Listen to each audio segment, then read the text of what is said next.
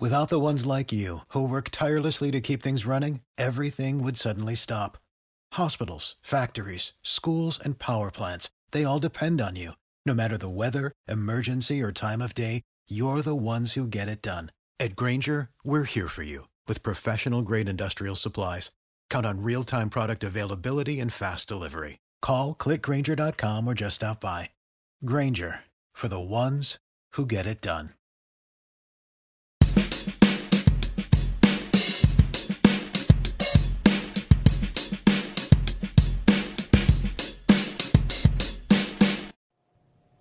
Good morning, Blue Jays fans, and welcome to the Morning Mash here on May 2nd, brought to you by the Birdwatching Gamecast. So, Toronto Blue Jays squeaked one out yesterday with a little bit of good luck, some power, and some decent pitching to get things rolling.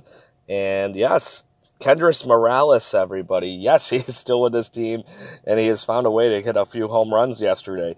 Unexpected start for him. Steve Pearce was slated to play this one last minute, and according to the reports, it's John Gibbons' last-minute decision to start Kendrys Morales.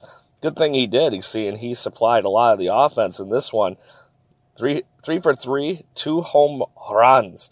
He also walked twice, so maybe Kendrys Morales has flipped the switch and figured out how to get everything going. I've always been a fan of Kendrys Morales, but I have said repetitively that his swing has got too many long things to it, too many hitches, and it just takes so long for him to get everything right, as we have seen so far this season and in the last season. So, on the mound in this one, Marco Estrada would pitch 5 innings, 7 hits, and 4 runs. Typical Marco Estrada start, where he allows a pair of home runs for those most of his runs. Struck out 3, so look, decent start for Marco Estrada, and I think that when you get him going, he'll be fine. These are how his starts tend to fall and pile up. Hopefully he can figure out what little wobbles it has been, what hurt has hurt in the last couple outings. The rest of the game, the Blue Jays win this one against the Minnesota Twins. In case I have not mentioned that one, 7-4. They're down in this one. Start things off with a quick 2-run first inning, the home run, as I had mentioned, and then an Eddie Rosario double run. So got the Blue Jays behind the ball a little bit out the bat. But in the next, Kendrys Morales, his first home run. Justin Smoak singled and drove in Luke Maley. Blue Jays tied everything right back up at 2 at that point. Kendrys Morales in the 6th would put on a little bit more. Put on a laser that went over the field wall. And the Blue Jays on top. Unfortunately, the Twinkies kind of like fighting right back in this one. Eddie Rosario hit his 4th home run of the season off of Marco Estrada. It was a 2-run home run, so it put the Twins up 4-3 for the time being. In the 8th, the Kevin Pillar sack fly would score Justin Smoak to tie the ball game up and cause extra innings. So, in the 10th, Elizabeth Diaz was hitting and scored a wild pitch. And that's just how it is. It tied the Blue Jays ahead, 5-4, and then Elizabeth Diaz came through and the ground ball in the 3rd, and it scored. I'm having trouble with the names for some reason. Gifted Gope scored on that one. But yep, that would be scoring. Another wild pitch would cause Luke Maley to score as well. So the Blue Jays would end up sealing the deal on this one, 7-4. Also pitching, San Juan O, because he has really turned everything around. Seems like he's settled in after not having his spring training and because of all the piece of fun that he's having trying to get up to Toronto in the States. He's figured everything out at this point, I think, folks, and he's going to be fun to watch. Got an inning of work in on this one, 2 strikeouts. John Axford just 1 hit in his inning will have striking out a batter. Right, shutout inning.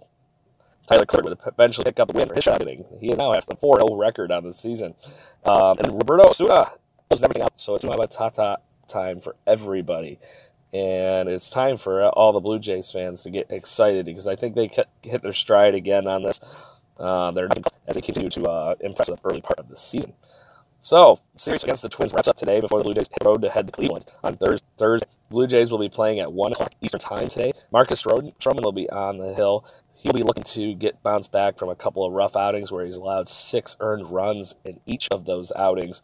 Fernando Romero will be getting the start from the Minnesota Twins. It will be his first start of the season as he has just been called up. So let's hope Marcus Stroman can get everything going on gear here. He has shown that he can do whatever the heck he wants on the mound, but in each of those starts, he's just had 1 bad inning that has really frustrated everybody as far as all that's concerned. So, we're going to do a quick minor league report. The Rail Riders destroyed the Buffalo Bisons yesterday to a 7-1 victory. The Buffalo Bisons had plenty of base runners with 10 hits, but just could not get that big hit to score at anybody. Went an 0 for 12 with runners in scoring position, regardless of 4 extra base hits. Roddy Tellez had one of those, a double, cover off the ball, and he was in the up spot yesterday and DHing 3 for 5 with a pair of doubles, and he has now got a score, a wonderful 4.53 batting average. So Tim Lopez might be on the short list of depth players that be called up to the majors. Devin Prescott in the lineup, 1 for 5. As I mentioned, Roddy Tellez had a double, was 2 for 4. And yeah, Roman Fields finally injuries himself, 2 for 4 in this one, and hopefully he'll continue to trend upwards because he was the Buffalo Bison's MVP last season. On the mound, Ryan Baraki struggled through his 5-inning work, allowed 6 earned runs on 6 hits, one home allowed, striking out 5. He also had walked 3 batters. So the Blue Jays had the Bisons had a little bit of trouble on this one, but they were still hitting. So this is one of those games that unfortunately the baseball gods were just saying, "What, you guys are going to lose tonight." So heading down to New Hampshire, where the New Hampshire Fisher Cats were hosting Redden Phils. The New Hampshire Fisher Cats offense would win this one again, 5-4 fashion over the Phils. And it is more or less the same old gang, everybody, as this top of the lineup is, or this lineup is a force in the Eastern League. 2 for 4 for Jonathan Davis out of the leadoff side, 275. Bo Bichette, another good game. He had a triple this one and scored. Vladimir Guerrero Jr. took 2 walks in this one, 1 for 1, and scored 2 runs, drove in a run. So that line just keeps getting more and more ridiculous for Vladimir Guerrero Jr. Up 3 on the season and leading pretty much everybody in any offensive category of the Eastern League. Kevin Mitchell continues to be the muscle for the New Hampshire Fisher Cats. Another home run as he went 2 for 5 with 2 RBIs and a run scored, obviously. The 2-run blast came in the 9th inning and really sealed the deal for the New Hampshire Fisher Cats. So that is pretty much the offense. Nick Tepish was the backer for this offense on Tuesday evening. 6 innings of work, didn't get the win. 10 hits and a walk, folks. About 3 earned runs. When you give up 10 hits, usually you're not talking about just 3 runs. That's a lot of hits. So Craig Breslow came in, got an out. Dusty Isaacs also recorded 5 outs, and did 2/3 of work. Struck out a parallel run, picked up the win because of the Kevin Biggio homer. So another win for the now 15-7 New Hampshire Fisher Cats. Down to Dunedin, where there's all sorts of stuff going on, but the Dunedin Blue Jays did not win this one, and it was due to a big 3rd inning by Brighton Pirates, and lost this one 5-2. Good news for Blue Jays fans, though. The best story probably in this one, Josh Donaldson. We have assignment 2 for 2, and he played 3rd base, everybody. So good deal. He even drove in a run and walked a batter. So if he is getting right, that's only good things for the big club. Joshua Palacios went 2 for 4, 2 runs scored, stole a base as he continues to take the leadoff spot. Unfortunately, the offense was not quite enough to back a battling starter, Patrick Murphy. Unfortunately, like I said, he had the 1 bad inning, but the rest of this outing was very solid for him. 6 innings of work, 6 hits, all of those pretty much coming in the third inning when the 5-run inning happened. Only 4 runs were earned, 4 strikes for Patrick Murphy. Unfortunately, the Dunedin Blue Jays did lose to the Pirates. Now, the best story and probably the best kept secret in the Blue Jays minor league system, the Lansing Lugnuts are 16-9 after a loss yesterday, unfortunately, to Kane County Cougars. 6-5 loss. They were in this game time, folks. The big surge at the end almost brought the rally back. 4 runs in the 8th inning were not quite enough for the Lansing Lugnuts in this one. Casey Clemens continues to be the giant source of power and source of unthought of power as he power grand slam. And I'm just going to say power for Casey Clemens because why the heck not? He's got 5 home runs on the season and a grand slam, everybody. That really got the Lansing striking to this loss. But it was not quite enough, and the story was that the offense didn't have the timely hitting other than maybe that home run. So, 2 for 4 performance for Casey Clemens with the grand slam. Samad Taylor had a double in this one for the other extra base hit, regardless that the Lansing Lugnuts had 11 hits in this one. And, yeah, that's just the story of how the offense falls sometimes, unfortunately.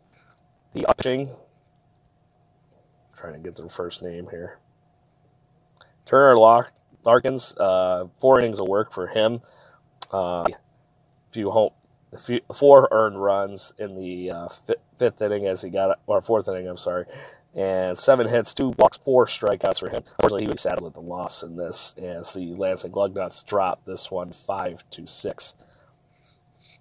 Blue Jays fans, thank you very much for listening. I appreciate all the feedback that we've been getting. It's been very fun doing these for you every morning on the weekdays.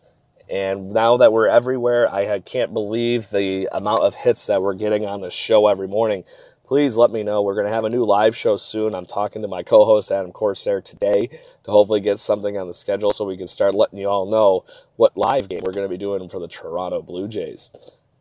Go through the anchor feed here and check out the interview I had with Patrick Murphy. Yes, he had a rough, rocky, battling start yesterday, but he is a class act and a fun guy to talk to. Please check out the interview. It is on the feed here, along with the full article, and the full original interview is on jaysjournal.com. So check us out. Hit those subscribe buttons on Google Play, iTunes, wherever you happen to get your podcasts from. We're going to have everything up on the South of the Six website very shortly. We're playing around with the format on the page. And keep us posted on what you think. The Blue Jays have Stroman on the hill today. Let's hope the offense keeps rolling. Let's go, Blue Jays. Without the ones like you, who work tirelessly to keep things running, everything would suddenly stop. Hospitals, factories, schools, and power plants, they all depend on you. No matter the weather, emergency, or time of day, you're the ones who get it done. At Grainger, we're here for you with professional-grade industrial supplies. Count on real-time product availability and fast delivery. Call, click Grainger.com, or just stop by. Grainger, for the ones who get it done.